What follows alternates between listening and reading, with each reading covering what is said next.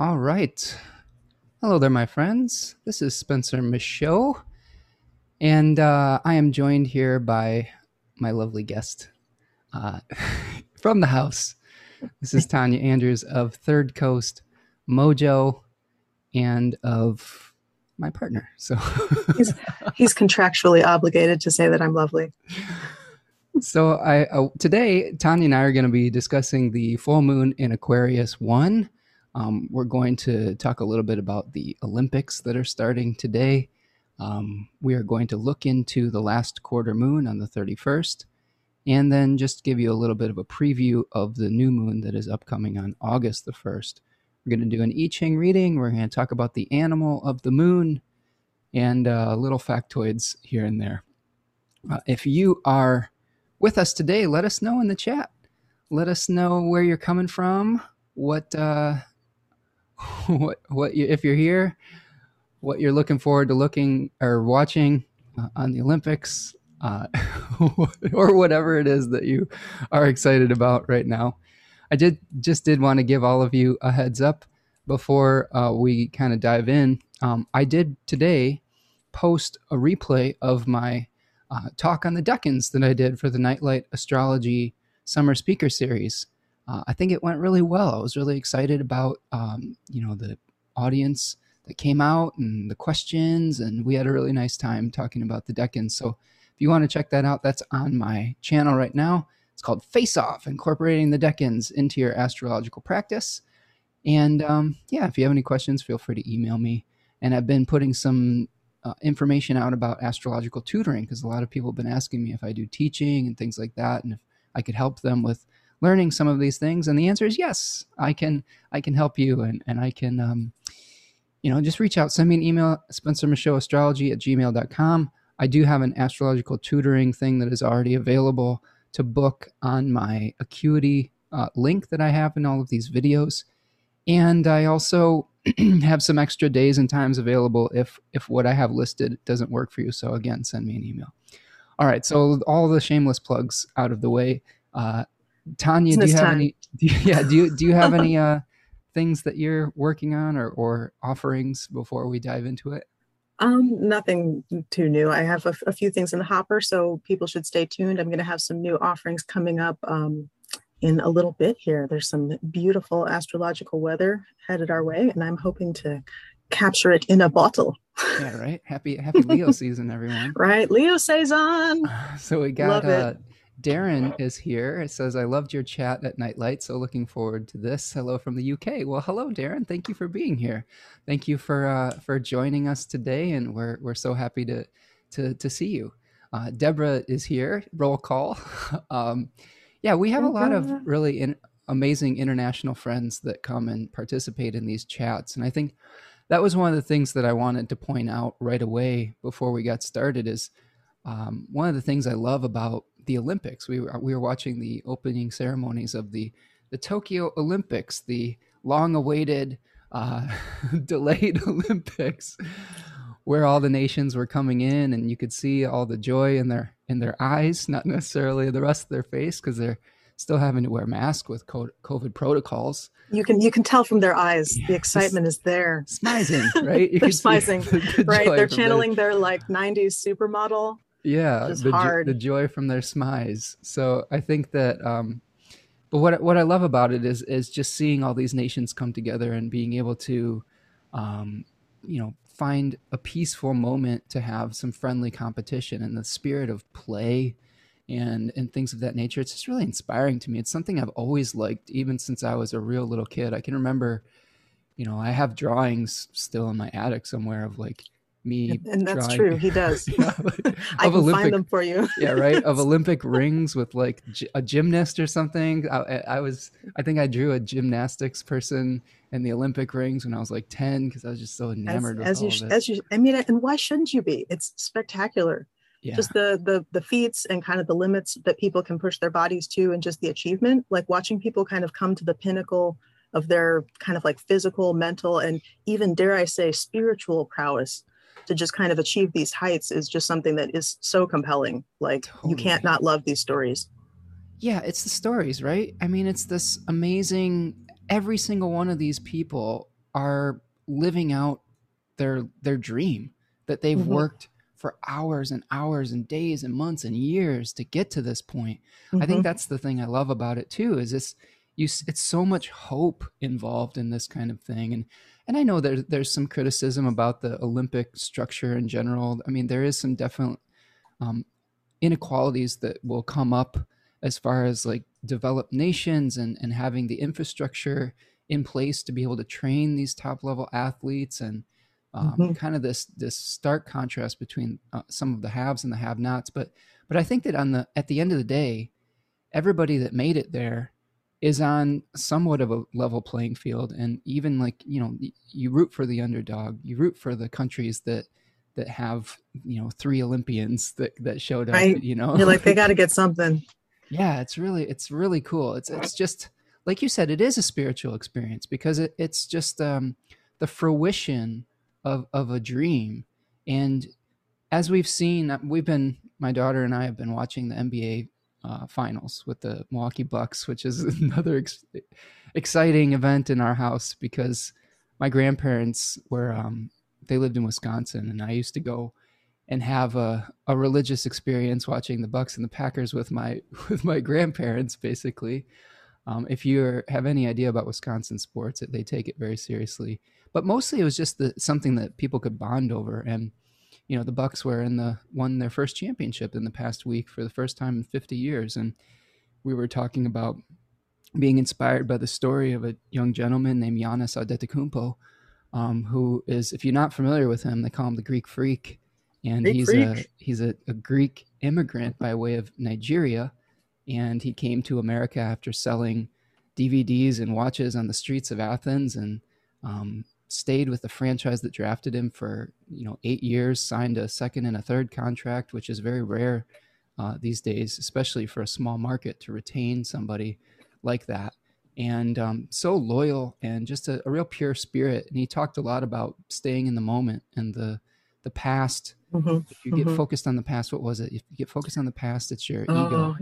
Yeah, yeah. Focus on the future, that's your pride. But but your mm-hmm. humility is in the moment. Mm-hmm. And I don't know. And that's the that's where the fulcrum of power is. It's it's really right. interesting that he kind of made that, that observation. Mm-hmm. Totally, and and I think that we're going to be seeing a lot of people living in their moment over the course of the next few weeks. Um, we've got some people checking in. Tracy is saying, "Hi, I found you on Nightlight. Looking forward to this full moon talk.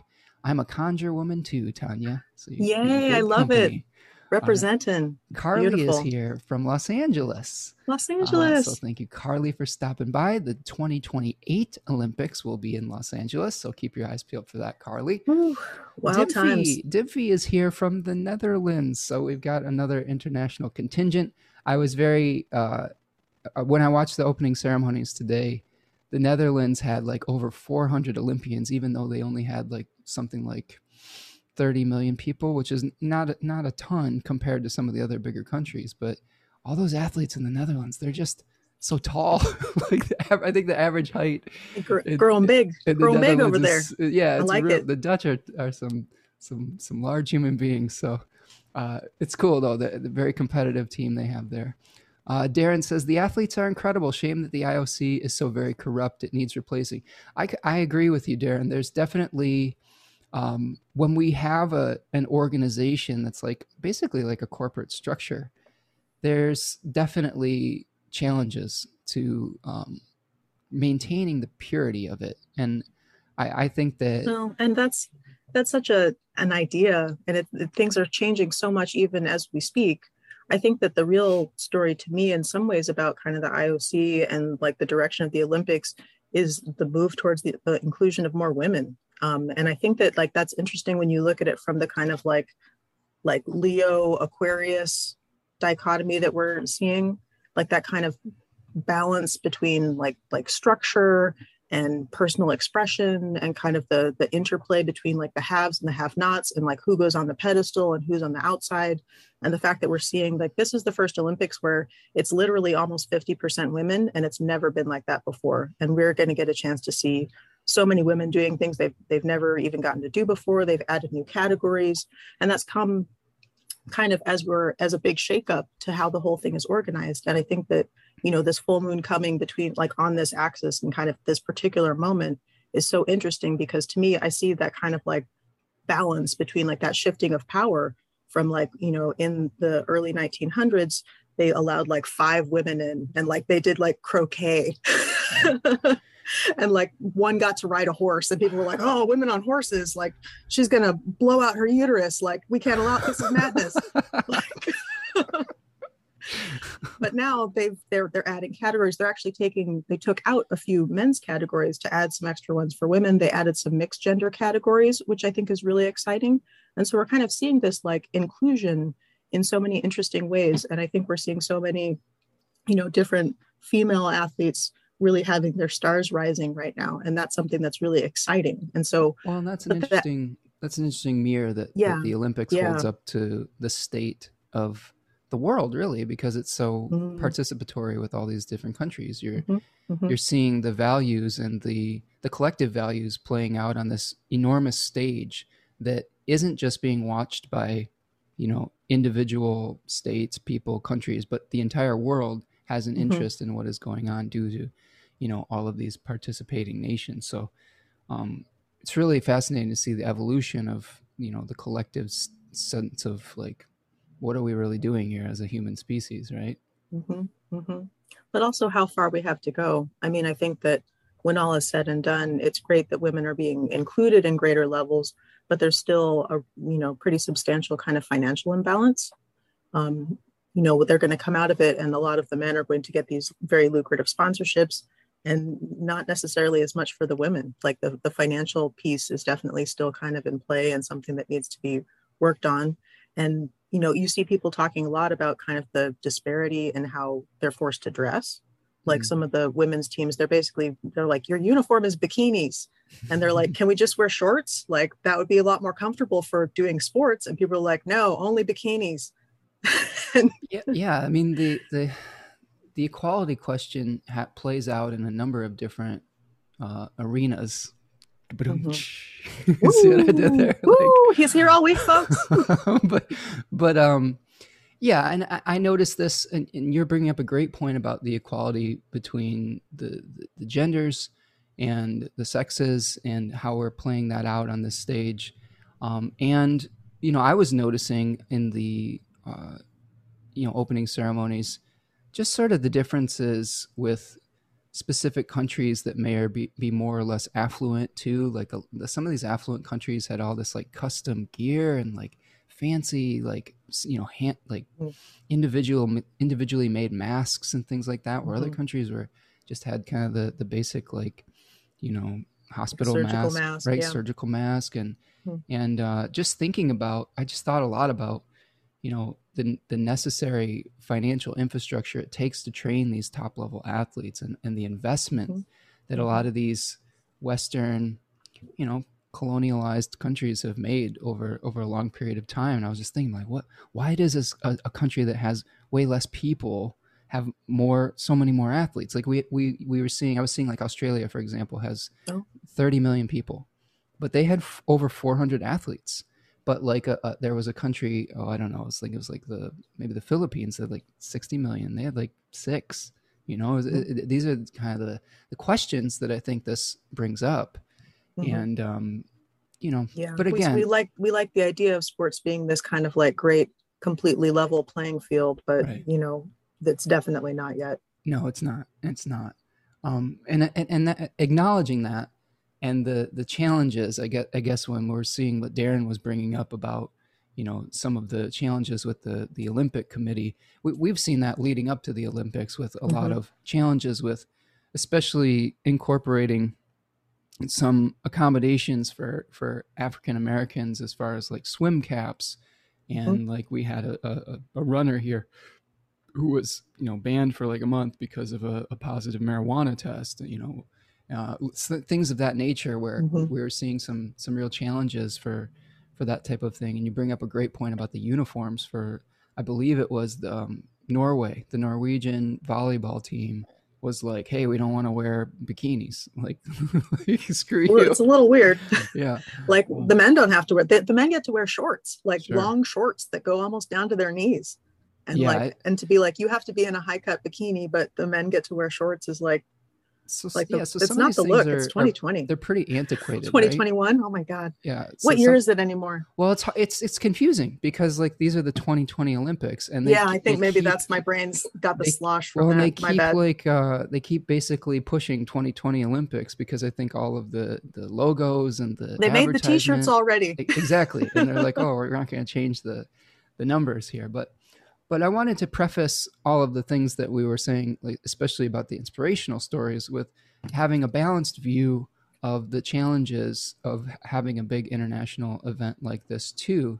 And I think that that really reflects kind of our full moon here. We've got, you know, the the um, I don't know, the disparate uh, the dichotomy between the haves and the have-nots. We've got the sun and Leo, the, the concept of selection that Robert Schmidt talks about, the, the, those that are in power, that are the king, that are special, that have the, uh, you know, the, the spotlight on them. And then you have these, these folks that are in exile with the moon in, in Aquarius being a Saturn ruled sign.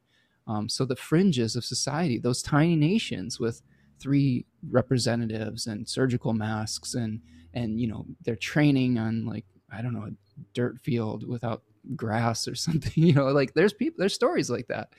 Sure. And all of that is like, it just mashed up in this whole big, you know, display and soup of humanity right now, which is, I don't know.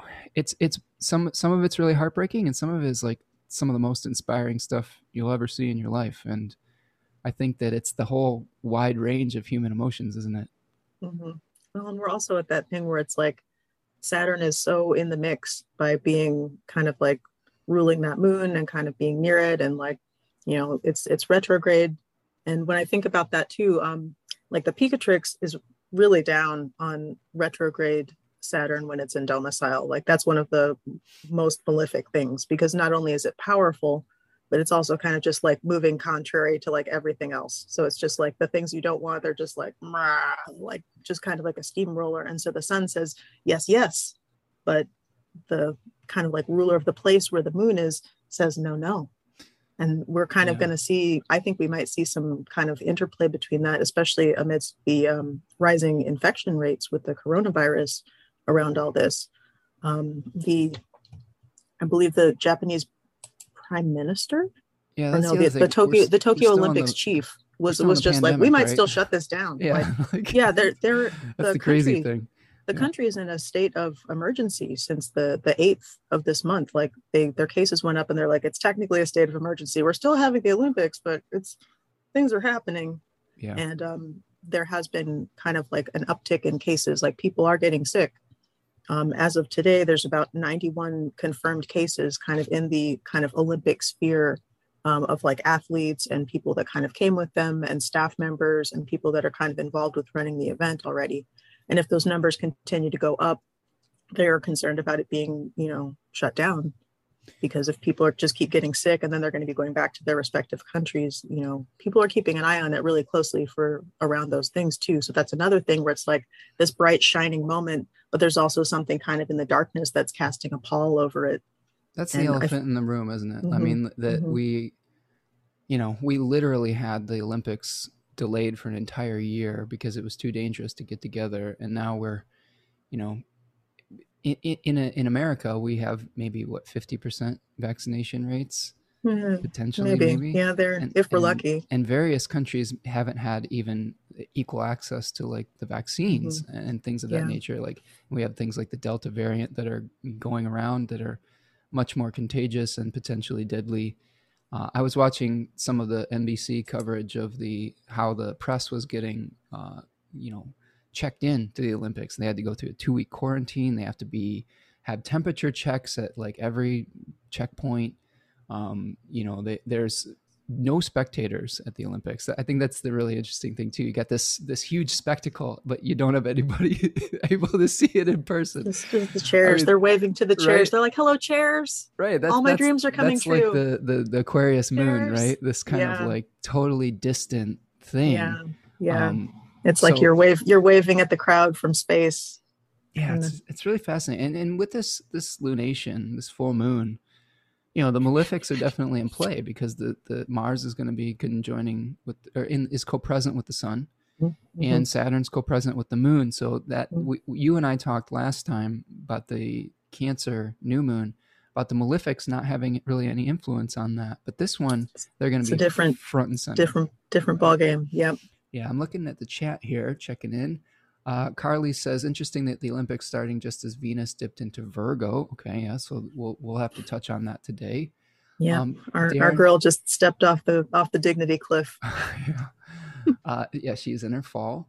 Um, Darren says, true athleticism is indeed spiritual in a weird way.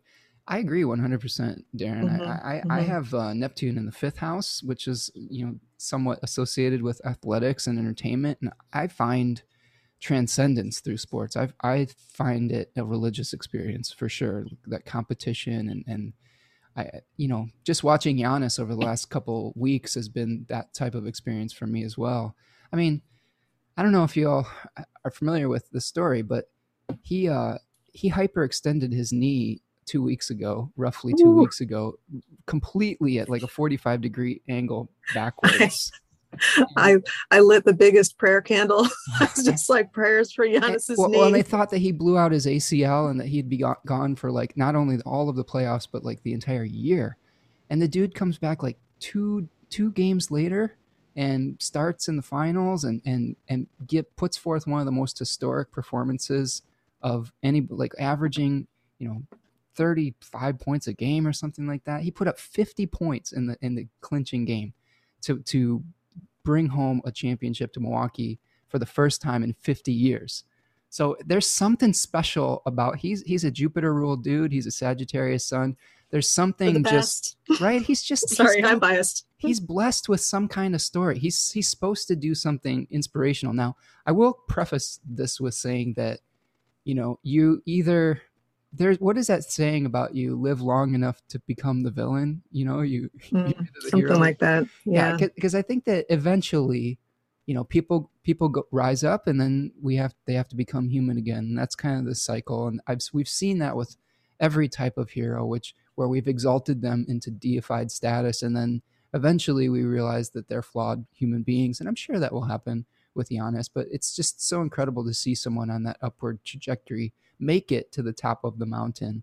And then, you know, no one's ever going to be able to take that away from them or the city of Milwaukee. So pretty, pretty cool. I, am still riding. You, you will, you will have to indulge him everyone this week. Yeah. This is a huge, huge moment for a very long suffering sports fan. Yeah. But I think you can think about it like there's, there's that solar journey where it's right. like, you you are reaching the, this ascendancy yes. and like this rise of power and then like the crown gets set on your head and the moment that happens people start coming for you and like cir- circumstances start changing. Like the sun rises and it sets it goes through the days get shorter they get longer. And so the sun is one of those things where it's like it feels very eternal and very kind of like domineering.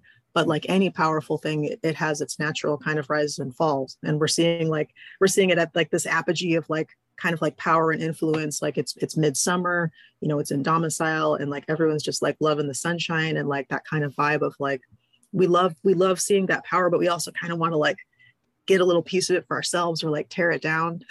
So oh yeah. And that'll happen. And and and yeah. it's uh you know you're you're totally right on. Like and we're going to see this reflected in the i ching reading for the for the week as well with that kind of you know zenith that you were describing of of of power.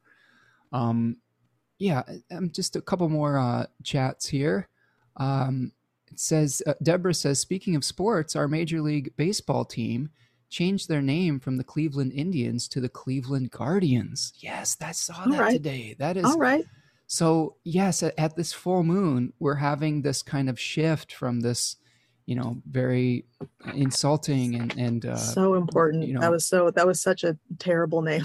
right, so right. This, this kind of like you know inappropriate name uh, being changed to something that that it isn't uh, you know defaming the, the, the character of an entire you know nation of people basically it's, so, it's a start yeah it it's is. the I mean, least we, they can do frankly like we they, they should with, do a lot more yeah we we there's been a shift in the last mm-hmm. i would mm-hmm. say five to ten years with you know the washington football team did a similar thing to get rid of their you know racist name and uh, they still haven't even decided on a name yet but it's it's uh we're we're definitely seeing some changes like that. Uh, Darren says this is all fantastic. Their relationship with the host cities has yet to follow the, that trend, however. Yeah, I think that's another th- great point, Darren, is that the Olympics is like this giant organism, corporate organism that comes into these places. They build a lot of infrastructure, but they probably also have, you know, create a lot of, you know, garbage, pollution, and challenges for the cities that they're in. Um, and poor Tokyo, because, you know, Tokyo I don't know. I, I have have to imagine they feel like they they bit off a little bit more that they could chew, especially because they had the rotten luck of having this in a pandemic where they can't even really sell tickets now. They they spent all that billions of dollars on infrastructure and they can't even really get that money back because there's no fans. There's no no tickets being sold. And yes, there's you know advertisement on TV and things like that, but yeah, there's there's definitely a dark side for sure. Uh, Deborah says the bikini thing was baffling. I agree, Deborah. Uh, it, it doesn't seem like it should be a big right. deal, right? So weird. And then Sherilyn says perhaps sports could replace war in a future kinder, gentler world. I agree, Sherilyn. That's why right. I, that's part of why I love the Olympics because, you know, it's really not about. I mean, it's friendly competition. I know that these athletes are taking this seriously, but at the same time, people it, it, there's a truce that happens during olympic times. That at, back in those ancient times they say okay nations we're going to have a truce. We're not going to we're going to put down our weapons and we're going to have a, a, game. Like a child a child's game. There's that innocence involved in it that i just it really speaks to me. Angela is here and angela says you either die a hero or you live long enough to see yourself become the villain. There you go. Thank you thank angela. you thank you. That's exactly. that's neat. That's accurate. It's true. It's true. So so hopefully um, I don't want to see my, my, my, my guy, I don't want my guy Giannis to, to pass young, but um, he really he really is a, a very humble uh, superstar. So I, I, I, he's somebody that's easy to root for. He may he may stay good. He, Hopefully, he like Finger, fingers crossed nice that he chap. can that he can stay on the the right side of uh I don't know of whatever history. this is of history. There you go. um, okay, so I think we've got we're caught up on the chat here. We've kind of got the basics down for the our Olympic experience. Let's look at the two cards, the tarot cards that we are seeing with the Decans. We've got this kind of challenge. Oh, yeah. Between... I was thinking of that. Like it's so yeah. funny to me because when we were t- we're talking about, um, oh geez, Sherilyn's comment about whether war could be replaced with a game, that was the card that popped into my mind right away. I was there just like, oh, I was like, there it is. I was like, Five it's a competition ones. and like it's serious, but it's not like they're stabbing each other. It's a mock like, battle. It's a mock That's battle. So it's it's, it it's serious and like right. it's there's real consequences, but it's not lethal. And. I love that about it for this particular moment because that's so that's exactly what's happening. We're seeing that kind of like it's it's deadly serious, but you're not gonna like kill someone with your javelin. Well, Not today. i will tell you what. I, I think that I think of it like this: competition, a competitive spirit. You know, sort of this like, I don't know, this need, this I don't know. If, I'm thinking about this Leo desire to to dominate or to do mm-hmm, something mm-hmm, of that mm-hmm. nature. It needs well, a healthy. that's a key word for it. One hundred percent. Outlet, right? It mm-hmm. needs a healthy outlet, and you can either do that in through war and like you know, trying to become an imperialist like force or some shit like that. like taking everyone's money and building a rocket. I don't know. I can't. I shouldn't have. but but if you direct it in the right avenues, it, it needs somewhere yes. to go. This is like Mars energy, right? Mars mm-hmm. energy, solar mm-hmm. energy, where it it needs this kind of like uh, you know steam valve. Mm-hmm. And that's that's I think a great way to do it. This these games, these ch- child's games, and we have it contrasted with with a a uh, we have the mock battle, and we sort of see the result, you know, with with mm-hmm. uh, Aquarius, where one the, the, thrill of victory and the agony of defeat. Right, we have somebody that has has emerged as the the kind of the smug victor, and somebody uh, you know others going off into the exiled territory and defeat. So mm-hmm. we are going to be seeing a lot of these scenes over the next few weeks here. Um, but I think this also definitely speaks to sort of that experience of the of the haves and the have-nots, those coming from the fringes versus those that are in those positions of of power and of privilege as well. Um, of course, some of that definitely has to be acknowledged as coming from that that very same imperial colonialist type of impulse uh, that where the, a lot of this you know wealth and power has been built off the backs of exploiting people, which is is, is a problem and something that uh, we're trying to reconcile with as a global community. I hope at this at this moment in history. All right, so should we take a look at the at the chart? Let's get after it. Screen here. Dive in. Any other factoids before we start about the Olympics? Oh man, there's there's a few floating around. We'll, we'll pepper them in as okay. as we go. But let's let's get. All right, so we're looking at the chart that the exact time of the full moon is going to be 10:36 p.m. Eastern Daylight Time. Make the appropriate adjustments for your time zone. I know that Tokyo is like what, like 10 or 11 hours ahead of us or something like that, something crazy. Something wild like that. Yeah, so it's a, it's a big world. And we're seeing here uh, we've got the sun at one degree of Leo, and uh, we've got the moon at one degree of Aquarius. We, we always have an opposition between the sun and the moon at the full moon and a conjunction at the new moon. You could see also that we have the malefics are co present with both of these lights.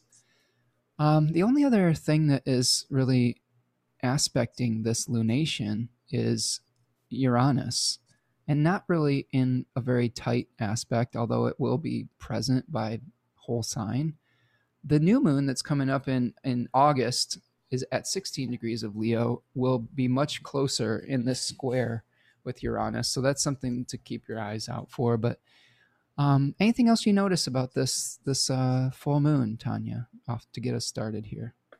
Yeah, I mean, I think we've kind of gone over the the vibes for the lights. Um, that malefic presence is really real, and so it's like kind of to me, I see a lot of tension of opposites, where it's like it's this bright, full kind of like culmination feeling, but also there's like a pall over it, and I feel like that's going to play out kind of like throughout per- people's personal charts too. Like there might be an area in your life where you're like having this moment where it's like I should be happy, but like there's something, there's a fly in the ointment or there's something that like where your your heart is saying yes but the rest of you is or your life circumstances maybe saying no.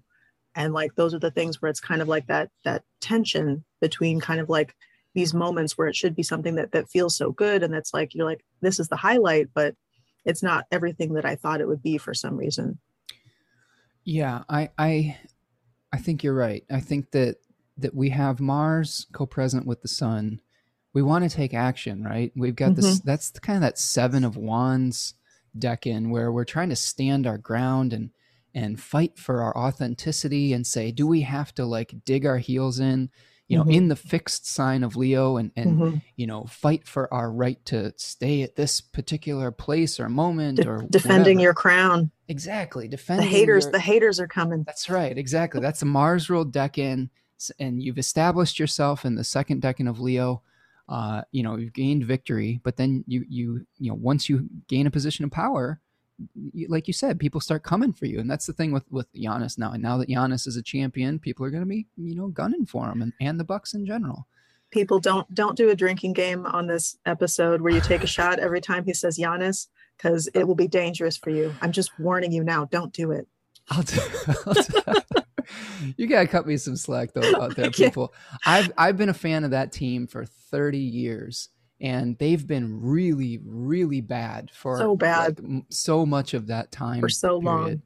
And I've even been on this like you know message board, this discussion board where we can. It's called RealGM, and we've been connecting for many years now. I've actually met up with a few of them in Milwaukee.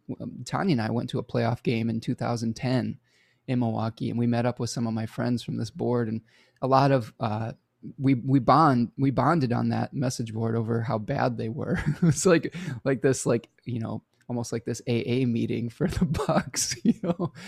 Uh, so I've had a really nice time just seeing all of those folks uh, feel the joy of of accomplishing something that they've dreamed about for a long period of time as well. And um, yeah, I don't know. It's it's like I said, well, think of, think about this too. Like yeah. for your for your boy Giannis, like yeah. he he reaches this this pinnacle of the championship, but his brother oh, is God, yeah. in the hospital, right? Yeah, his brother's in quarantine. In quarantine, so he, he couldn't COVID be there. Protocols. So like the person that he wanted right. to be there the most with, probably like like holding their hands and like right. screaming at the crowd, like so. It's like that kind of the the victory, but it feels incomplete, like we were talking about just then. So there's kind of like like this is the you know it should be everything, but there's like a little something that's just it's you wanted it, but it's not there. Yeah, there, there's I think there's actually a Disney movie coming out about Giannis's life and they don't even have to like embellish it at all. Just they just need to like look at what's actually happened over the course of this dude's experience. And i mean the script writes itself with him for it sure. it does. It's very very dramatic the kind of story we love in this country which is the the rags to riches. Well and i'll we, tell you we love it another another thing that sticks out to me uh, about this type of experience with the olympics with with nba basketball um, is that I have such fond memories of, of sports in general because it was a way for me to connect with my parents, my grandparents. It was a shared activity that we did as a as a kid growing up. Like I played hockey and baseball and basketball growing up, and my dad was like manager of a team, and he would uh, take me on these road trips where we would go travel to do stuff. Like I, he made so many sacrifices, both in time and financially, to to help me to do these things. Again, from a position of of privilege, really. And but I, I, I, thinking about it now and what he sacrificed for me to be able to do that was an incredible amount. But but I think that it, it is so inspiring to see uh, these people live their dream. And like my, my own daughter, who has has gone, I've I had the little bit of the, you know, the karmic wheel spun when we were doing swimming in this house and and she was doing club swimming and and sacrificing time and money and all of that willingly because it was awesome to see her get good at something um, but Very she special. came well and she came to me as she watched every single playoff game with me it was this bonding thing and my daughter's 17 years old and she's almost an adult and it's usually a time in the household where you're starting to kind of grow apart and it's hard sometimes to to reconcile what you your relationship that you had previously as a parent and a child and this new almost adult in your house that's trying to create their own independent life and you know my daughter after game 5 of the NBA finals came up to me this was when the bucks won in Phoenix a really dramatic fashion she's like you know I love basketball I'm like yeah she's like I think I want to play basketball like she's about to be a senior in high school she's like I want to play for the high school team I'm like okay uh, all right, are you sure? She's like, yeah, that, that would be, I think I could do it. You know, I'm like, well, it's in your blood. I mean, I, I played um, one year of high school basketball, my senior year, just like she's trying to do now. Um, you know, like no, with no organized basketball experience before. I just was a crazy person. This was during the time of the Dennis Rodman, Michael Jordan Bulls, and I was trying to be do my best Dennis Rodman impersonation by just outworking and hustling, out hustling people. But uh, we got her a hoop. We went did an epic journey to get her a basketball hoop off like Facebook Marketplace or something, to take it apart. It was a hunt. you guys, car. you guys manifested it. We did, and, and, she's been shooting buckets for the last week, and and I I'm not going to put it past her. Like her the team, her high school team is uh the girls basketball at her school is a no cut sport, so if she she wants to play, she'll play, and and it's just really cool to to see someone who is so inspired that they're like i really want to put in this work and achieve this goal you know and that to me is what sports is all about and but beyond that it's just given us an activity to do and to bond over and even regardless of what happens with her competitively that alone is worth you know you know the price of of of uh, putting in the the time, the hours, and watching the sports. If if that's the the the end result, I mean that alone is worth its weight. You know. We love it. We love a good training montage. yeah, right. We'll, we'll have to yeah, start exactly. cue up cue up the Rocky the Rocky totally. theme music. Totally. Well, get you her little little mean, gray sweatsuit. We're both Leo ascendants, so like I, I we're almost to the exact same degree. Third decan Leo ascendants she's got a Sag moon uh, in the first decan of Sagittarius. And she's a little Capricorn that's like, you know, like, oh, I'm going to start at the bottom and work my way up. She's got a really good work ethic and, and things like that. But I think, I think Giannis, if I had to guess, I think Giannis, go ahead and take a drink. Uh, I, think, yeah, this is a Leo ascendant too. I was looking at his chart and trying to guess his birth time, and it makes a lot of sense with him being a Leo, a Leo rising as well. But speaking of Leo's wild note, can you hear the cats fighting behind me? no. Okay. No. no. They they want to be on the show so bad. Oh, well, the door the see again like the, the cats want to be on the show. you can break and the door says the door says no no. You really want to bring them out you can i guess. Um, okay. Chaotic. So let's uh so you could see here we've got this opposition with the two lights. Um uranus being the only other planet that's really making an aspect. One couple of the things i wanted to point out is we do have jupiter during this cycle that's going to be retrograding back into Aquarius on the 28th. And we did have Venus. Jupiter, just, no. the Venus. We got, we got, we got the benefic drop off. Right. We got the benefic drop off coming here. Like well, yeah, and Venus just went into its fall in Virgo. So both of these things mean that the the yeah, the benefic planets are really losing a lot of dignity you know within a week you know within one mm-hmm. week we have venus going into her fall and you know retrograde jupiter moving out of its domicile back into the the house of saturn. So we're losing a lot of support from the benefics within the next few weeks. And i can't help but think that some of this may be uh, you know the pandemic related.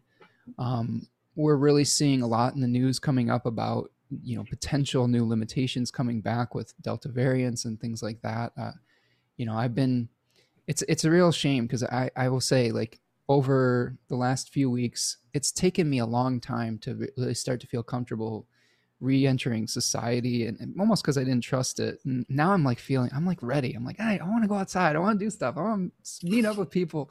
And I and, and I just feel like, man, now that it's gonna be a lot of it's gonna we're gonna be backtracking a little bit in the couple weeks ahead. And there's some real challenges I think on the horizon.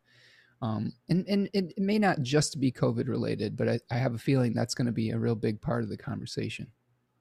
I think a lot of it too is is coming up with. There's so many questions around um, like justice. I mean, voting in America in particular, and kind of all over the world. Like we're seeing this kind of like struggle between kind of like the existing forces and kind of these very dominating, very strong forces, and people who are starting to be like, no, we we want a voice. We don't have a voice and you know this isn't fair like the power isn't balanced evenly. And i feel like as we're watching jupiter kind of like slide back back on into aquarius like it's going to be kind of dumping some of that benefic energy especially once it goes direct again kind of back into some of those issues. So like you know saturn is having these kind of like this this coldness this separation you know these these walls or like these structures where people are on the inside they're on the outside and hopefully like jupiter kind of being back sharing a domicile with that planet again is going to be a little bit of a mitigating force. Mm-hmm. Um, but now it's still kind of like plummeting backwards, like out of its house. I loved um, the idea that it's like Jupiter just got home and like kicked off its shoes and like put on some cartoons and then like phone goes off and it's like you got to come in and work a double like back back into it back yeah. into saturn's house yeah, and Darren Darren is saying the attempt to crack down on voting is beginning to happen here in the UK as well with voter ID mm-hmm. law. Yeah, that's mm-hmm. that's something that's happening here in the states as well. Yeah, Darren. we're having a lot of struggles with a lot that. of battles over um, voting rights and people trying to take take the voting rights away. Um, Darren, what, what's what's your what's your sun, Darren? I, am getting some strong Virgo Capricorn vibes from you. You you, what do you got? What do you got, buddy? like yeah i mean i think it's these things are playing out you know on the on the personal on the collective and so we're seeing these kind of like like clashes. And we're going to kind of it's going to probably heat up again kind of as that uranus square kind of like comes back in. And it's just going to be it's going to be a spicy spicy late summer.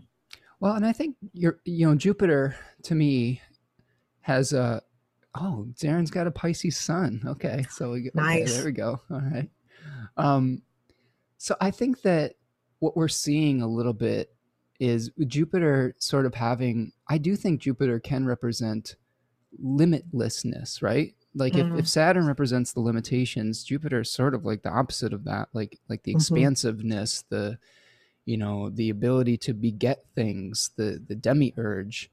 And with Jupiter going back out of its domicile and into Saturn's house, it's going to be a lot harder to to to expand to feel that freedom. That's why I think some of the freedoms may be backtracking a little bit because there's there's really I think it and it goes back to this.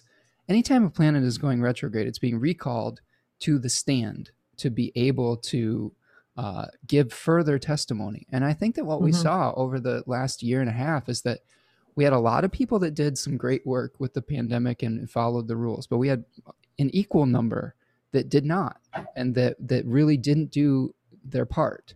And we're we're seeing some of the consequences of that type of action. And really that's part of i think the backslide on some level too. Part of it may just be that you know there's just greater things that are not necessarily in our all of our control right now too. And then that's i think that's something to, to keep in mind with a thing like a disease or a pandemic. Some of it's just not anyone's fault. It's just bad bad fortune but i do mm-hmm. think that there are ways we can we can come together as a community to mitigate that and to to create more of our own luck rather than just you know perpetuating the you know the you know the, the negative Darren mm-hmm. says that he's a Cancer rising with a Capricorn Mars. Okay, there oh, we go. Oh, there it is. That's a dope Mars. Yeah. I'm jelly. My my Mars is garbage. so so yes. All peregrine so, and retrograde.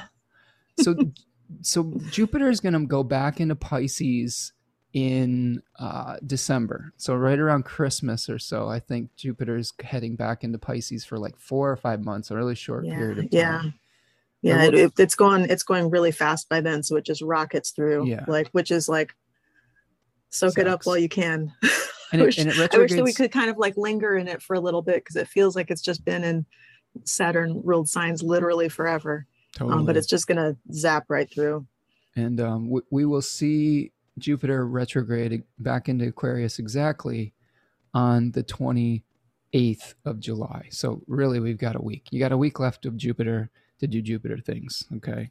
Um, the only bad thing about Jupiter moving into Pisces is at that same exact time, we're going to have a Venus retrograde in Capricorn. So we're going to be like, yay, we're ready to go. And then Venus is like, nope, there's something else coming. So, so are you mark, ready for drama? Right. This is going to be drama and it's going to be ugly. Mark your calendars for like the end of January if you're thinking about the yeah. time to move forward because there's some really nice astrology through it's February. Get, it's going to get the, so nice. The end of and February. especially after all that, after totally.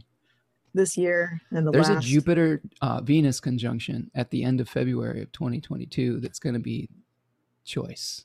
Okay, so gorgeous, gorgeous space weather thing ahead. You want to do end of February, beginning of March is a, is a really nice period of time.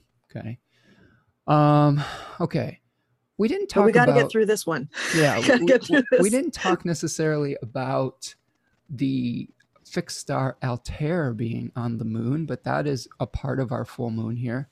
And Altair is the star in uh, a constellation that reminds us of an eagle or a vulture, and this was the, the bird that Zeus turned into to steal away Ganymede or was deliverer of the thunderbolts. And there's some significations with boldness, risk taking, acts of courage, endurance. Um, you have any other thoughts on Altair? Yeah, I mean, I, I think that that's that's great. That kind of um, Promethean impulse where you're just like really soaring to the heights and like stealing that fire and that kind of boldness and the the symbol of the eagle as being something like so swift and powerful. I think we're going to see a lot of that kind of on writ large on kind of the stage with the Olympics, especially right now. Yes, for sure. Um, we also are going to have the first aspect that the moon makes when it escapes the bond, which is a traditional technique where the moon is said to be under the bond when it's within 15 degrees of either side of the opposition with the sun, or, or I believe the conjunction counts too. Um, so the first aspect we're going to see is an opposition with the, the moon and Mars in that third decan of Leo, where we're standing our ground, where the third decan of, of Aquarius is that Seven of Swords card, where we're leaving the past behind and we're taking with us some kind of knowledge, but we're leaving behind what no longer serves us. So the questions that are going to come up when the moon moves through this opposition and hits Mars is like, wh- what are we going to keep? What do we need to let go of? What is worth fighting to maintain in our lives, and what what is just not really going to work anymore. And um, I think we're really we're really going to feel that as we move forward in the next few days here over the course of the weekend. A, a wise sage once said, "You've got to know when to hold them, and know when to fold them, know when to walk away, know when to run." And I think that that uh, that aspect sums that up pretty nicely. You never, gonna, you never count your what? You never count your money when you're sitting when at the table. At the table. That's right. so okay. Okay. A couple just a couple other things for this this lunation. Uh during the course of this uh, opposition from the 23rd till the 31st of the last quarter moon, Mercury will move into Leo on the 27th, uh, heading towards a cazimi with the sun. Um, we're going to have Jupiter retrograde into Aquarius. Mars will move into Virgo on the 29th of July. And then we'll have that last quarter moon on the 31st with the moon in Taurus squaring the sun in Leo. But before we get to those things, a couple just a couple other details.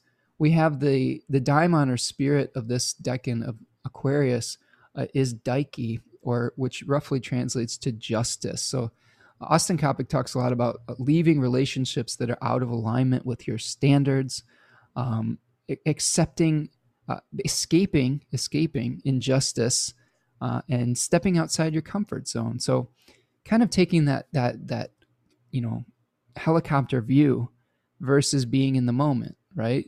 Uh, versus living only in the moment and seeing your own subjective experience. And the the daimon for this decan with the sun is Hephaestus and that theme actually came up with uh, the the Aquarian decan too, because the the face rulers are Venus and Saturn in that face, and they the, the Picatrix, I believe, hmm. talks about a coppersmith in this mm-hmm. decan. I thought that was fascinating, right? Big uh, big Hephaestus energy.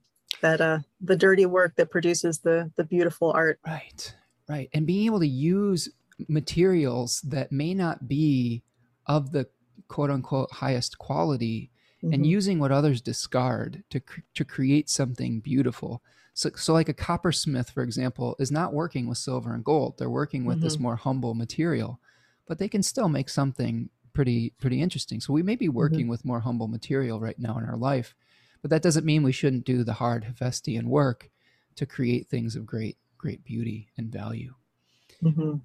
Okay. I love the um the kind of Dike thing too, where it's like you're looking at kind of like your values too and like kind of how you will accept being treated to to decide to walk away from injustice and to take kind of a really like cold hard look um, that's one of the things that's nice about mm-hmm. having things that have these very saturnian energies it allows you to look at your life in kind of like a like a cold critical way and sometimes that's important because we're always kind of blinded by our feelings and by our subjectivity and by the way we like imagine and want things to be um, and even like I, I would say this Venus into Virgo energy, like it's not the best Venus, but to look at your relationships kind of in a really like like separating a wheat from the chaff kind of way and being like you know what have i been putting up with that i don't want to put up with anymore? Like where is there injustice? Where isn't it fair?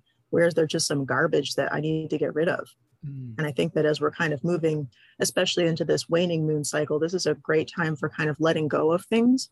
Yeah. you know maybe maybe it's personal habits maybe it's relationships. And like as we're going back into opening back up and reconnecting with people there may be some people and things in your life that you're just like i didn't miss that you know during the pandemic and i was like oh i'm sorry like i, I can't like i would love to come hang out but i really wouldn't now now, you're, now, now that excuses yeah you're giving that excuse is being taken away uh, my cancerian um, impulses where uh, there, there was a meme. Sense. Like, well, you remember that meme I showed you the other day where someone it showed someone crying in the mirror and there was like cancer on the day of going out after committing themselves like a month ago in a in a fleeting moment of like extroversion. extroversion. I'll get you a shirt. I'll get you a shirt that says "Sorry, I'm late. I didn't right. want to come." yeah. So, yeah, I I think you're right, and I think with the the the moon in Aquarius, um, you know, the moon in Saturn's domicile, the moon is about trying to find a feeling of belonging and, and, and you know, sort of like a, an environment where we can grow and be fertile. And we're in barren land here in, in, mm-hmm. in exiled country. Mm-hmm. So when you feel out of place somewhere, that actually may the the advantages of that could be that you can see how everything works without being a part of it right it's like when you have that outsider's view you see how mm-hmm. the game is played and you're like oh wow that's kind of messed up or whatever and and that that is important because when you are a part of something you have this connection with it that may not allow you to have that type of perspective mm-hmm. so that that outsider's perspective can be very valuable to see how the the rules of the game are constructed you know mm-hmm. that's a great point okay so anything else with this new moon any questions out in the audience here uh i'm not seeing any other chats the, here. The full so. moon. Yeah, the full moon. Any got any other things with the full moon here, Tanya? Mm, yeah, I mean, I think that's that's a pretty good, pretty good summary. It's a it's a bright, shiny, beautiful mixed bag. Yeah. Yes. So if we move forward, let's just take a look at that first quarter moon. Uh, last quarter, sorry, misspeak. So this is the last quarter moon, and we're, that we're going to see on July the 31st at about eight or nine degrees of Taurus and Leo. So I'm going to back this up so that we can see the exact quarter there, right around here. Okay, so last quarter moons are generally sort of existential crises uh, the, the first decan of Taurus speaks to this kind of planning that happens because of from a fear of scarcity. We've got five of Pentacles vibes here with that decan. So we're still trying to establish ourselves, but there may be competition, I think, for resources around this last quarter and questions around what kind of physical resources we're going to be dealing with. Now, you can also see that Uranus is really uh, a little bit closer in that square um, co-present with the moon. Uh, Mercury is about to. And, An exciting uh, moment. Mars has moved into Virgo. So this one, I think this quarter, this last quarter moon may be a little bit easier to deal with because the moon will be in pretty good shape and she, Mars won't she, be co-present. She loves her some Taurus. Yeah, and we've got a, a, nice trine between the moon and Venus and the moon and Mars, right? We've got uh, mm-hmm. the trine energy between those planets. We are still the, dealing. The moon with... witnessing her ruler is just giving her a little bit of that that nice nice love juice. Like Venus doesn't have a lot to give, but what she's got, she's she's giving it to that moon. True, and and, and Jupiter has come back to help with the with Saturn, and to to lend its beneficence and maybe ease some of that Saturnian feelings of isolation potentially. I don't know. I think that the, there's something to be said about this lunation that um, yes, there will be some kind of questions that come up. There always are at quarter moons, but mm-hmm. but I think that there's enough to like about this lunation that it isn't going to be like I don't know. I think this full moon is tougher than the, than the quarter for mm-hmm. for whatever mm-hmm. reason, you know. Well, and I like I like the imagery that you have from that card. Um, for me when i look at that card like you see you know two people and they're they're struggling in the snow and like they're they're destitute they're wearing rags. But if you look above them like you see this beautiful kind of like lit up church window.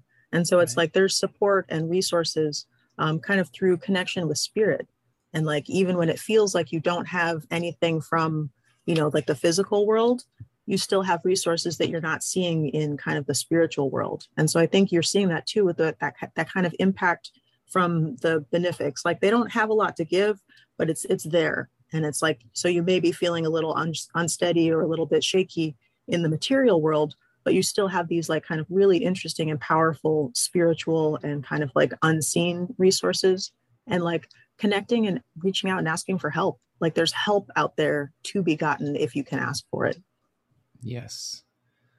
Yeah, and and you know, this this decan also can speak to yes, you may be shocked into some kind of action. Like I, I know a mm-hmm. lot of clients I've had with this with placements in this decan and they have had moments of scarcity that cause them to work really hard to plan ahead for the future so that they don't uh, get to that point. It doesn't necessarily mean that you're going to be destitute. It just means that you know you don't want to get to that point. The specter is there. Right, the, right. You know what could happen, so that causes you to plow your fields. Austin Coppock literally calls this decan the plow. Mm-hmm. So mm-hmm. it's mm-hmm. important mm-hmm. at that point to get to work. If you don't want to have this experience on this card, you're going to need to kind of you know do the hard work necessary to to bring things into manifestation. Now, at that last quarter moon though, that's a that's a waning moon, so that's a great time to let go of maybe some things that are holding you back, some some old belief systems that maybe some scarcity consciousness perhaps that could be mm-hmm. holding you back. Um, you know anything that even possessions that that may be holding you back or some kind of physical resource you know maybe it's time to look into cleaning out the attic or something like that that might be our project why why ever would you mention that we are all cleaning out our metaphorical attics like yes. a personal attic if you will totally. Uh, Darren, Deborah says this is the full buck moon. Oh, that's cool. And then yes. oh, I love that. is it really the full buck moon, or are you just t- making fun of me because it's, it's, my full buck moon? It should be. Yeah. If it's not, it is now. yep. and then Darren says back to the full moon. The south node is in Daniel's arc. The sun is in Daniel's degree. The north node is in Mebahel's arc and the moon in Mebahel's degree. This, that synchronicity doesn't happen very often. Ooh. Do hmm. you are you familiar with this technique? I'm I'm not as familiar with. It sounds like like archangel names. I'm yeah. not as familiar with those. Yeah, Daniel, you have to tell us a little bit more about that in the chat because I don't know if we're completely familiar with with that reference. But there's so many lenses we can look at this stuff through, though. So it's really interesting when people are bringing new lenses to the conversation to bring that through. That was part of my point in my Decans talk was, you know, over the course of many, many centuries, the, the way the lenses that people have looked at the Decans through has constantly been shifting based on their, uh, you know, the, their belief systems, their cultural belief systems, and the techniques that they were using. So it's it's all it's all good. You know, I, I really think that you know it's all about entrainment. This is a Darren says these are the kabbalistic kabbalistic angels. Yeah, that's that's nice. something that's that's actually one technique with the tarot that I have not yet do- dove into quite um, full forced yet. I know that T. Susan Chang in her book 36 Faces talks a lot about the Kabbalah and things like that. But again, that's another lens that I said in my talk that each of these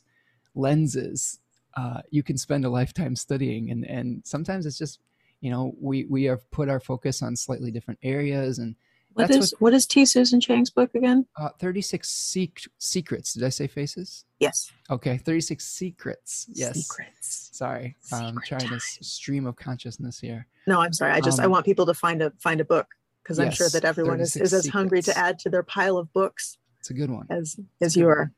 Well, and, and you know, I think it's it's interesting though because like that's what makes divination so interesting because there may be one type of system that uh, really speaks to us that we are able to spend more time with. And then that's the beauty of being able to exchange information. And Darren says uh, he's going to email me tomorrow. Yay!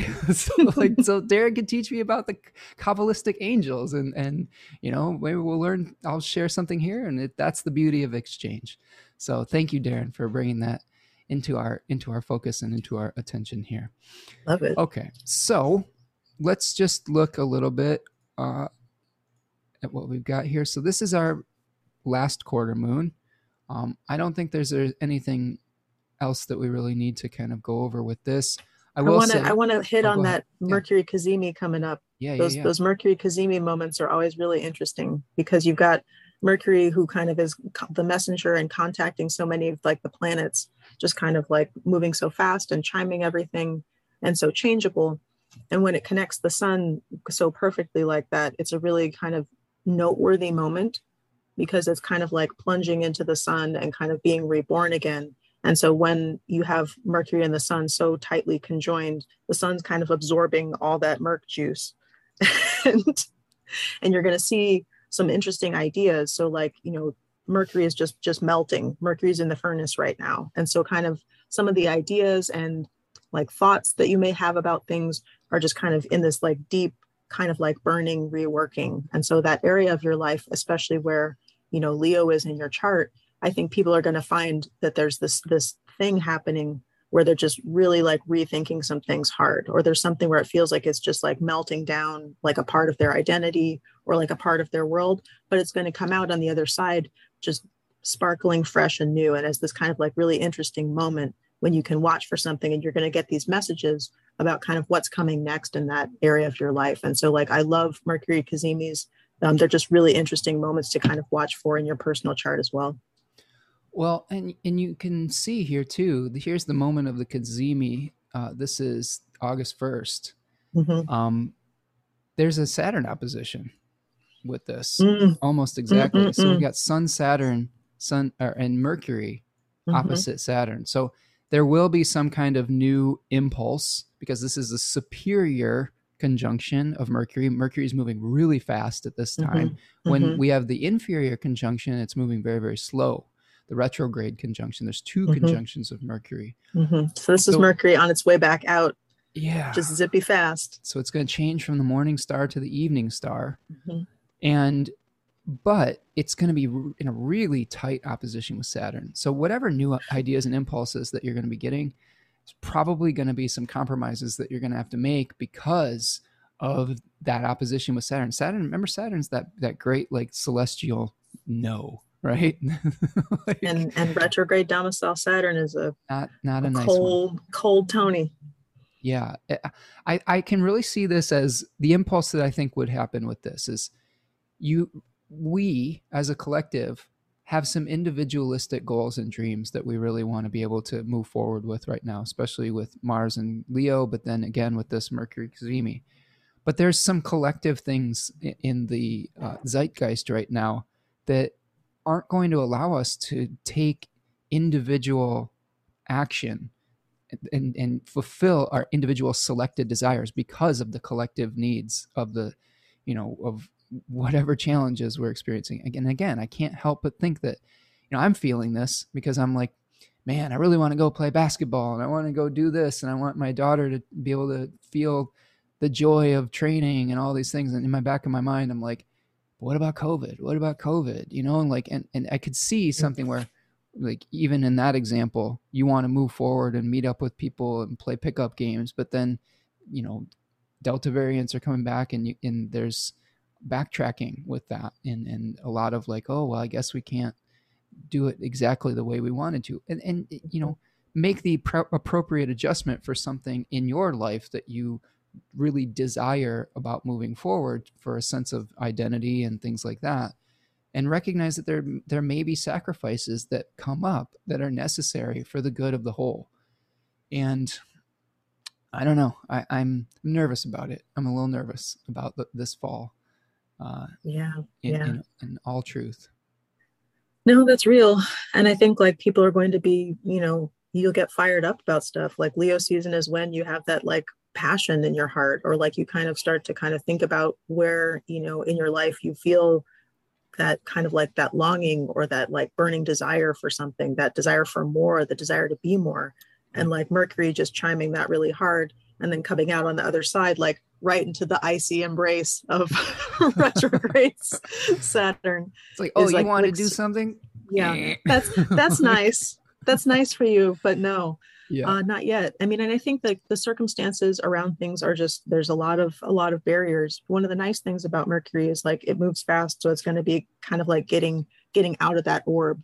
And I think as Mercury gets out of that that orb of that really like tight, nasty opposition to Saturn, you're going to start to think of those workarounds. You're going to start yeah. to think of those ways where it's like, well, we can't do it this way. You know, what if we do it that way? And like, you know, it's going to you know there'll be there'll be inspiration that comes and kind of continues to unfold like so that initial kind of beautiful idea that comes to you maybe around the cazimi you can't actualize it exactly the way you want right. but there's going to be inspiration and help kind of like stay flexible coming coming stay with flexible, time right it's it's the air age baby right it's the air flexibility. age flexibility is the order of the day whether you like it or not and especially because this is a f- opposition and fixed signs as we mm-hmm. we may have a uh, an impulse to dig our heels in and mm-hmm. say we're you can't you can't anyway. be rigid you but what you're gonna the... what you're gonna end up doing if you do that is you're literally gonna be running full speed into a brick wall and that's painful and if you know the brick wall is there uh, mm-hmm. maybe slow down, see if there's a, a yeah. workaround. You know, yeah. that's where your patience can come. Look in. for a crack, climb up it, get those little like little crampons on your feet, and that's like right. climb up the wall. That's right. And and one of the things I like about uh, the I Ching and, and its teachings is it, it describes almost every type of circumstance you could find yourself in as a human being. And even if you're in a blocked experience, they really talk about the preparation of being able to be ready to return when the flow starts to to go again when the current starts to move in the direction that you want to mm-hmm. again it's about you know maybe there's a new skill that you need to learn before you can move forward on your on your journey mm-hmm. um, i know like just back to our example you know my daughter doesn't have a ton of, of experience with basketball so she's got a lot of skill work to do in the next six months if she wants to you know be functional playing this sport maybe there's some training you need to do. Maybe there's there mm-hmm. more information that you need before you go off and do the thing that you want to do you know full full bore. Um, mm-hmm. so and that's okay. There's nothing wrong with that. You, you, what you're doing the way that you create your own luck and the way that you create your own success is not that you have you don't have to force your way to every opportunity but you do have to be ready when your opportunity strikes and mm-hmm. that preparation, even if it's not visible, I think that's the key here. Sometimes we want credit and visibility before something is fully cooked and ready to go.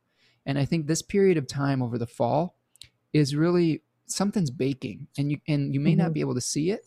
Uh, uh, you know, it's not like the presenting we're not presenting the cake yet. We're we've still got some some cooking time and it's still you can't see it, you can smell it.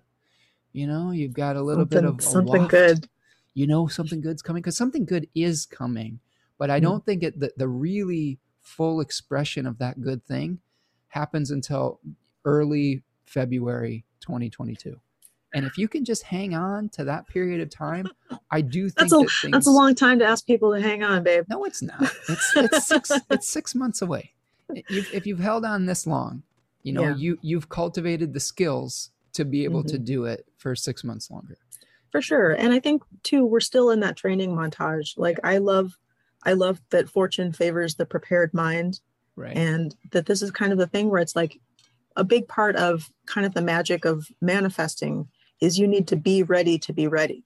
Like if you get a, a wonderful opportunity and like you don't have your stuff together like you're or you're just a disorganized mess like it's going to pass you by like you have to kind of like be ready to strike when the iron's hot. The iron's not hot yet. It's very cold. It's very cold in Saturnian iron right now, and we're still kind of like hammering away at it. Like this is that that Hephaestus energy still. We're still at the forge. We're still just trying to kind of like stoke the fire and like do the kind of like exhausting pounding work like the dirty work we're not at the beautiful like shaping that final like filigree moment yet but all of these things are going to kind of like build to that and laying that infrastructure right now kind of behind the scenes and like in the you know in the dark and in the, the corners when people can't necessarily see it is so crucial to kind of being able to make the best of it when the good times come back. I love yeah, that. there's a there's a faction of society right now that's thrown on their steely dan albums and are like i don't want to do your dirty work oh no, you know, but you got to get over it. Damn.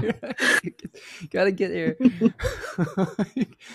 so, uh, another date for people to keep in mind as to where, when some of this uh, frustration may start to alleviate is October the 10th. We're going to see Saturn start to move direct. And I really do think that we've had Saturn retrograding for most of the summer and late spring and a lot of the restrictions were actually released. I think that, that some of the actual restrictions may start to come back in the beginning of, of October if we don't see them right away in the fall, because I think things could start to hit a peak where they're like, you know what, we actually have to to Saturn up a little bit. And I think mid October, early October could be when people actually start to take action on those things because people move really slow when they're trying to do these things, and especially here in the states, they're really resistant to anything like that. We don't um, like making nobody do nothing. That's right. Deborah says in, in, in reference to the buck moon, 100% truth. You can't make this stuff up. Buck emoji. So that's amazing. I love that. That is that's incredible. A beautiful, that's a beautiful synchronicity. That I, is amazing. delightful. That it was the Bucks, the Buck Moon, and they won their their championship on that time period. Katie Lynn says, I just bought 36 Secrets. It's a fantastic book. Yeah, I, I, I love it. I think that uh, T. Susan Chang comes from the, the tarot approach and then incorporates the astrology. Whereas Austin, smart. what's that? Yeah. She is wicked smart. And uh, wicked, Austin's coming from the astrology angle for the most part and the magical angle. And, and there's some tarot involved in it, but it's sort of like just different um, focal points, I think, which is really cool. Hmm. There's an interview between the two of them on his his podcast. That's oh, pretty neat. cool. I'll have mm-hmm. to check that out. I haven't listened yeah. to that yet. Okay, so let's move off of this, and we'll just get very briefly. We'll touch on the uh, the new moon. I'm gonna do a whole new live stream on that uh, around this period of time. I have a really exciting guest that I'm have lined up. I'm going to keep it a secret for now. It's not me. I promise. Not Tanya. Although it's Tanya is an exciting guest, but I have an exciting guest uh, that is tentatively committed to it at this point. So keep your eyes peeled for that somewhere around August the 4th or 5th. Okay, probably the 4th of August. Keep your keep your calendars free because I think it's going to be a really a really good one, a really fantastic guest that we're going to have on that period of time. Um, okay, but just previewing this, we're going to see the the the new the new moon at 16 degrees of Leo on August the 8th in a pretty tight square, albeit separating from Uranus. So this one, there may be some shocking events that, that play out throughout this period of time.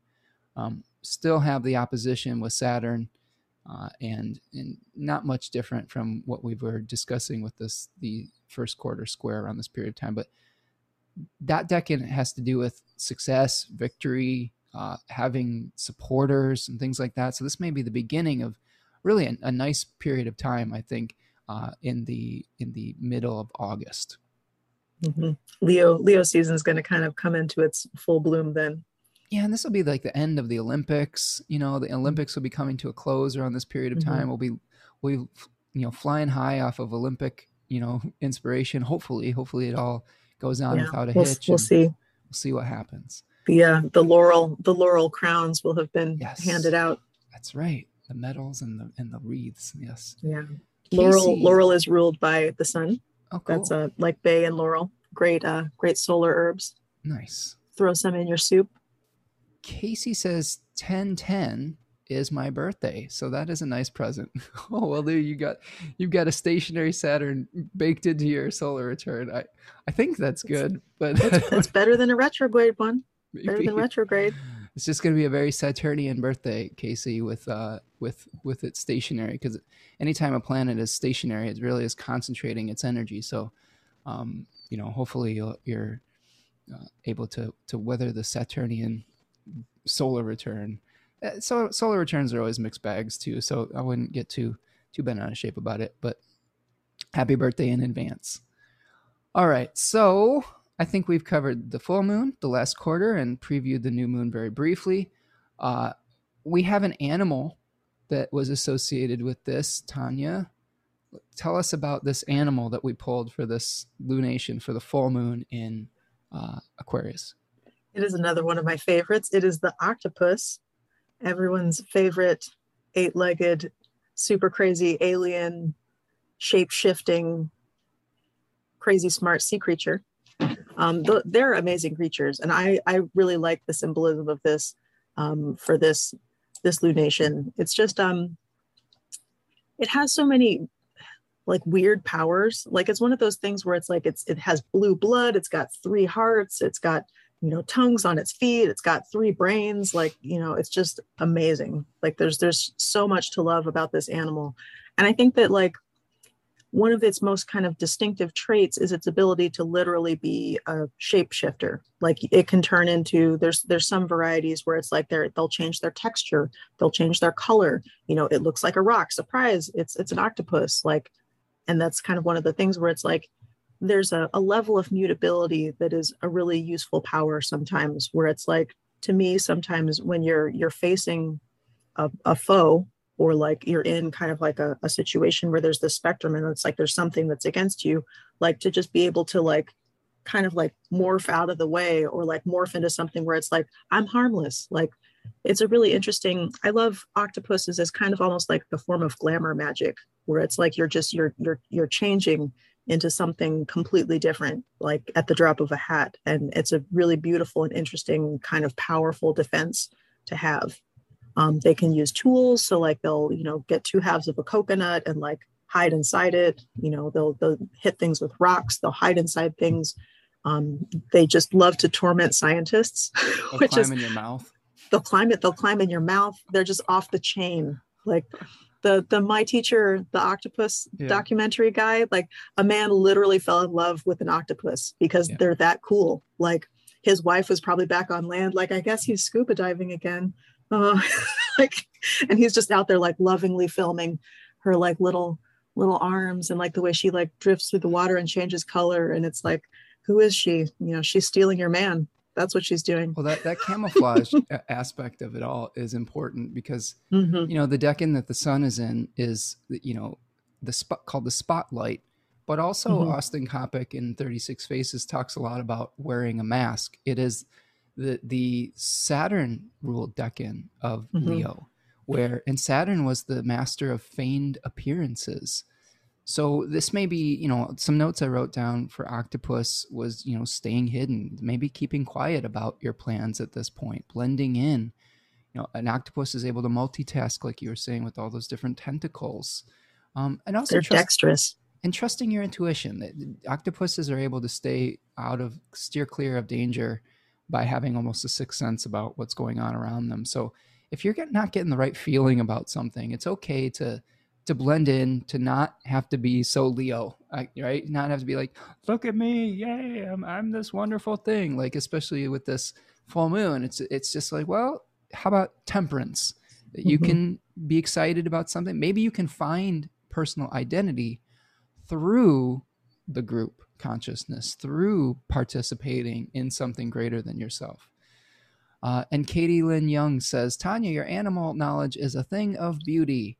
Uh, So you're so a, sweet. Thank you so much. Of trivia, she has. I, I love of... I love weird trivia. Yeah. Um, one of the things that's really notable about octopuses too is that octopuses is the correct plural. Um, it's octopi would be Latin. It's not a Latin word. I don't know. Um, but one of the things about them that's really powerful too, and they they, they show this in the My Octopus Teacher movie.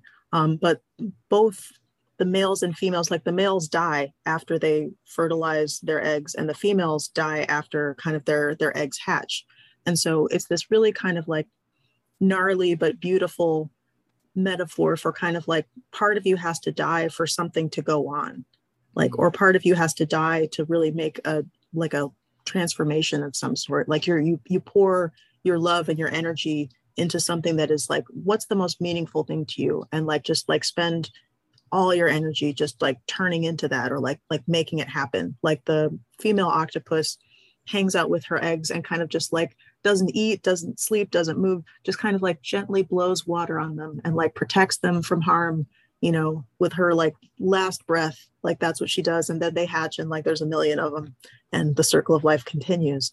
Um, but that's just something that's it's really kind of like heartbreaking and and beautiful that these like intelligent caring creatures just use their last breath to like send the next generation on their way and that's something to kind of like take into too because there's you know when you change part of you has to die sacrifice right mm-hmm. sacrifice for for the generations that come after and i think that's definitely an aquarian theme too mm-hmm. is mm-hmm. you know legacy of, yeah legacy and, and and thinking about not necessarily needing credit for the work that you've done. Like octopus literally dies before they get to see their babies grow up and do whatever they need to do. And I think that this is something I counsel people with prominent Aquarius placements is you're not doing what you're doing so that you can gain the applause or the approval of the the collective. You're doing it for as a gift to future generations. You're doing it because it's the right thing to do, whether you're getting the approval from your peers or not. Because remember, you're on the fringe, you're on the frontier, you're the exile. And you know, as an Aquarian type person, that you are able to see the rules of the game that the, the people that are inside the system may not be fully aware of.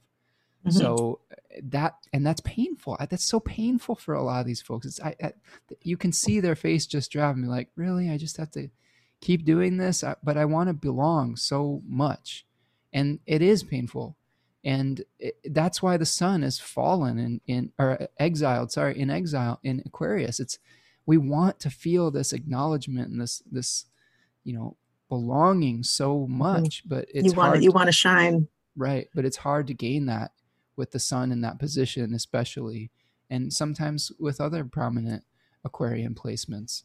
So, but you got to know it at the end of the day, you're doing the right. You have to look at yourself in the mirror and say, "I'm doing. I know I'm doing the right thing, whether people approve of this or not, because this is going to. These are my octopus babies." right? I want my octopus. These are my many armed children. That's right. These are. I need to send my octopus babies out into the world, whether I get to see them live their octopus lives or not. I know Most that of them will get important. eaten. That's right. That's, well, why you have to be bummer like that, Tanya? Sorry. Some of them will survive. Enough of them will survive. The That's like give their aquarium placements hope. You know, well, most of your babies are gonna get eaten. Might as well not even do it. no, no, no. But the best ones live. Like that's the thing. Like you have right. to have a lot of idea babies so that the strongest and best well, and I think this, this is something to think about with like things like the actions we're going to have to take as a collective to, to beat things like COVID, but also with climate change happening. I know we're having heat waves again and lots of challenges with everything's on fire again. Right. And, and there's going to be actions or that you're going to have to take now that where you may not see the result of that, but your kids might and your grandkids might. And those future generations, like that seven generation type of experience that, that indigenous people of these, these Americas were, were espousing, you know, the, the actions that you take have that effect. And it's really, it's, that's something that we've lost touch with, I think a lot, especially in, you know the West and and with trying to people trying to get theirs or fly into fucking space. I'm sorry. like what a waste of resources. can't stop being mad about that. I'm so like, angry about that. I know that. I'm sorry. and I know that like I shouldn't like focus on things that I can't control that like infuriate yeah. me, but it's it's insane. There are some things that are happening right now like the the imbalance of things is like so insane like it makes me feel like I'm taking crazy pills. We, I'm just like, this is reality. That, that, Jeff Bezos could like end hunger in America with the money that if he, he if he felt like yeah, it, like if he doesn't. He, the money that he used to fly in is fly into space or something. Like uh, eh, nobody would starve anymore. And to me, that's just like what hubris, you know. But but it's, it's weird times. We should try times. to end these on a on a more positive note here. But it is important to acknowledge the challenges that we are still going through, while still having hope for the future because hope is really an important thing to, to hold on to while still working on uh, bringing things into homeostasis and, and equilibrium because we've got a lot of hard work ahead of us in the in the next few decades uh, in in the future. In the very near future we're going we're hitting we are already hitting the crisis point where if we don't do some really massive massive changes it's going to be very difficult for human beings to to habitate this planet anymore. And you're not going to be saved by flying to Mars. Like the, the billionaires might, but the rest of us are going to be stuck here. they won't. It'll be like being in like a like an airline like an airplane forever. Like yeah, how much how terrible are airplane bathrooms? Like imagine yeah. if it's worse because there's no gravity. Yeah. Like think of the implications that it's so nasty. No one wants to actually live in space. no, if yeah if something goes wrong you're basically your brain gets sucked out yeah, of your face. space mistakes. So, like a single yeah. a single bolt like one bolty yeah. boy just like at the wrong angle flying through the air is going to kill you all. Yeah and this is um, what's so annoying about elon musk is that he, the way that he thinks is is so the antithesis of having to take care of the place that we have here rather than saying well we use this planet up. Let's let's Crumple go it up let's go find a new one to exploit. So uh, you know sorry to get spicy with that, but it's a, it's spicy times. I think too, though, one of the things that with with like the because the Cazimi and kind of like you know Jupiter getting pulled back into it, like there's a lot of people. You know, it's like Mr. Rogers says, like look for the helpers. Right. You know, people worked so hard and poured their hearts and souls into like figuring out how to combat this this illness you know people are working hard to figure out how to you know live more efficiently and kind of handle the environment appropriately. Like there's so many people who are pouring their hearts and souls and who are kind of like living the mission of solving these problems. So there's people that are living the mission of like making the problems and there's people that are living the mission of solving the problems. And i think that like we all have our little kind of like pieces of the puzzle where it's like we all have our our special thing that we can do that is going to make the world a little bit better like whatever it is. Like are you a cat whisperer? Like are you you know i'm a cat whisperer. Yeah. exactly. But like what do you have that that you know that's going to make the world a little bit a little bit better? And i think that like as we're kind of coming into our own like little solar inspiration moments especially as we head in, into like the the full moon and kind of like coming off of it and internalizing that and kind of being like okay like i've had the idea what do i do next? How do i mm. kind of work around the difficult circumstances and the, the pain and suffering i see all around me to like do a little bit of good? Totally all right, Tanja, we've got one more thing to get through here, and let's let's wrap this thing up. Darren says, "I love both of your styles of interpretation. Together with the deck and talk, it has clicked so much into place for me. Thank you so much. Thank you, Darren. Thank you for being here. You've added so much to this chat here. It's nice to get some new new voices. I'm gonna look. I'm gonna look up that angel business. Yeah, I love, definitely. I love new spirits want, to connect with. I'm expecting that email, Darren. Um, and and he also says, "I'm so with you regarding Elon Musk. That guy is so very selfish. I agree 100. percent He sucks. I, people try to compare him to what Buckminster Fuller or something like that. They are not the Rude. same. like uh-uh. Buckminster wanted to help people. Don't, e- don't bring Bu- don't do Bucky dirty like that. Elon is not the same. Or or Nikolai Tesla or something. No, not even close. No, sorry, not even close. Maybe some of them have tried to have some innovative ideas, but uh, yeah, intention matters. And a guy like if you really want a hero, Buckminster Fuller was an amazing person, and his story is is really really interesting. And he had some great ideas that I think that inspired a lot of people.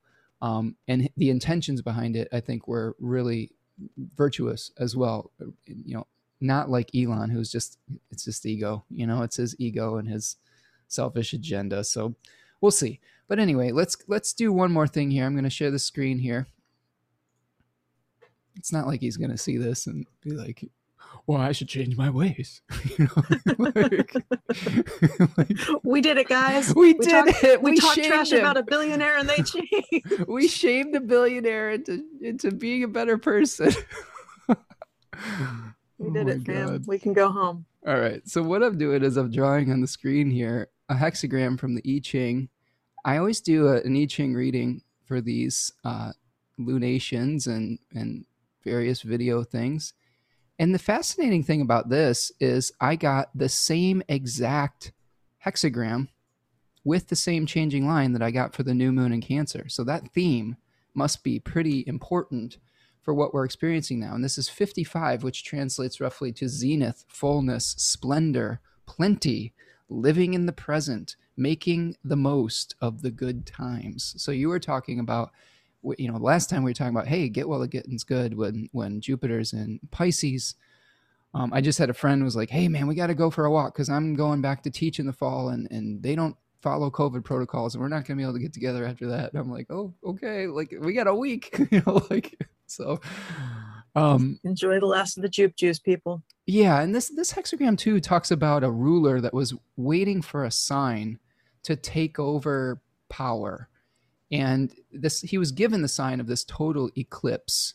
Uh, it said, "Okay, it's time for you to to to to you know ascend to the throne or something like that." So there is a the changing line here says um, abundance is shaded so completely that one can see the dimmest stars at noon. He breaks his right arm, no blame. So some of the the notes I had here is the total eclipse of the sun, which is generally a sign of action but when you break your right right arm, and a right arm is is is your usually in these symbolic languages, self-directed action. You know, the ability to take control. So not having the ability to maybe take that self-directed action is is reflected in that full moon and with, with the malefics. Um, it's you know the rise of the underdog potentially, or the rise of petty people that that keep you from doing the, the necessary actions. I think it could be both. I think in, in light of maybe taking a little bit of an alternate perspective, seeing the Olympics and things like that, it may be that that power structures are turned off so that maybe the underdog or the exile is able to to be seen in, in this kind of circumstance. Um, but but I think the final thing is is there are circumstances that are probably going to be beyond your control with this lunation, and it's okay to kind of take a time out, have patience, try not to force your way. We're changing to the hexagram number 51, which is called shock, thunder, upheaval, the arousing, reassessment, a blessing in disguise, though potentially. Okay, so the shock hexagram is something like the, the something that wakes you up that says, "Okay, I'm awake now. Now I know what what really needs to to do." It stirs you out of your lethargy into action.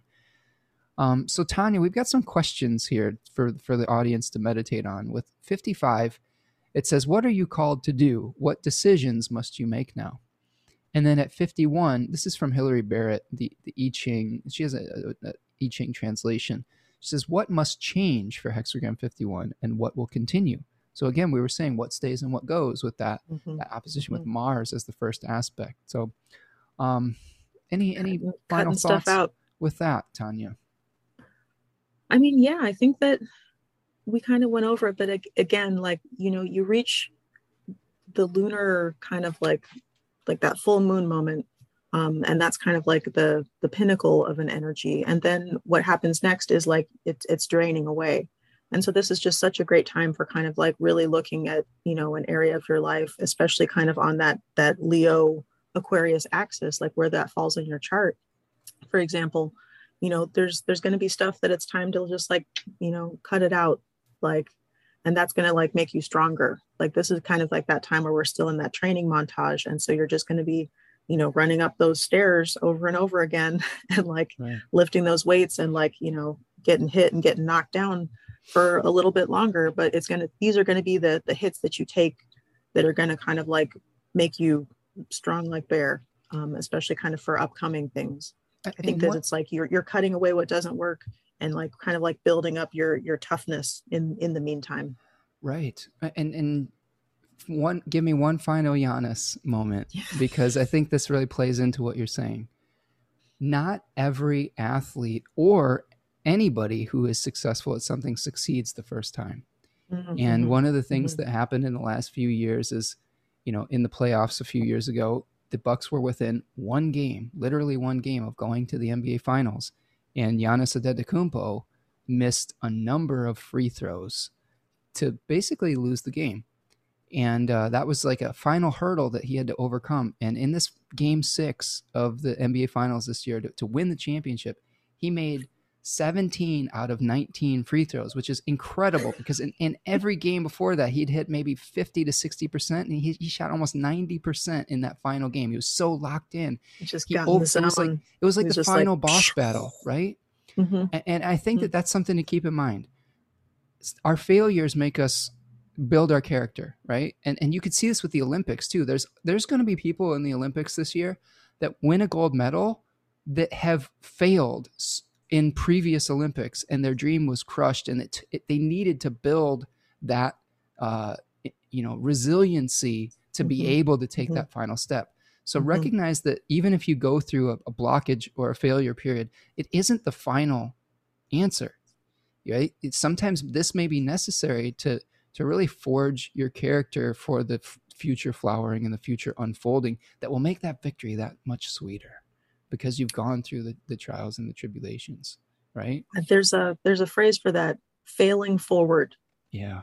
So like you you fail and it shows you the the weaknesses. It shows you the chinks in your armor. And yep. like you know failure isn't final. Like it's a stepping stone to success. Like no one who is successful just kind of like came right out of the gate and they were like i'm perfect in every possible way. And i'm hmm. like a golden god you guys. Like people went broke. People you know right. missed the winning shot people got dumped. Like those are the, those are the the things that kind of make you who you are and that kind of like are actually the the stepping stones that are going to lead you where you want to go. That's so true. Totally. And and darren is giving us one final inspirational quote.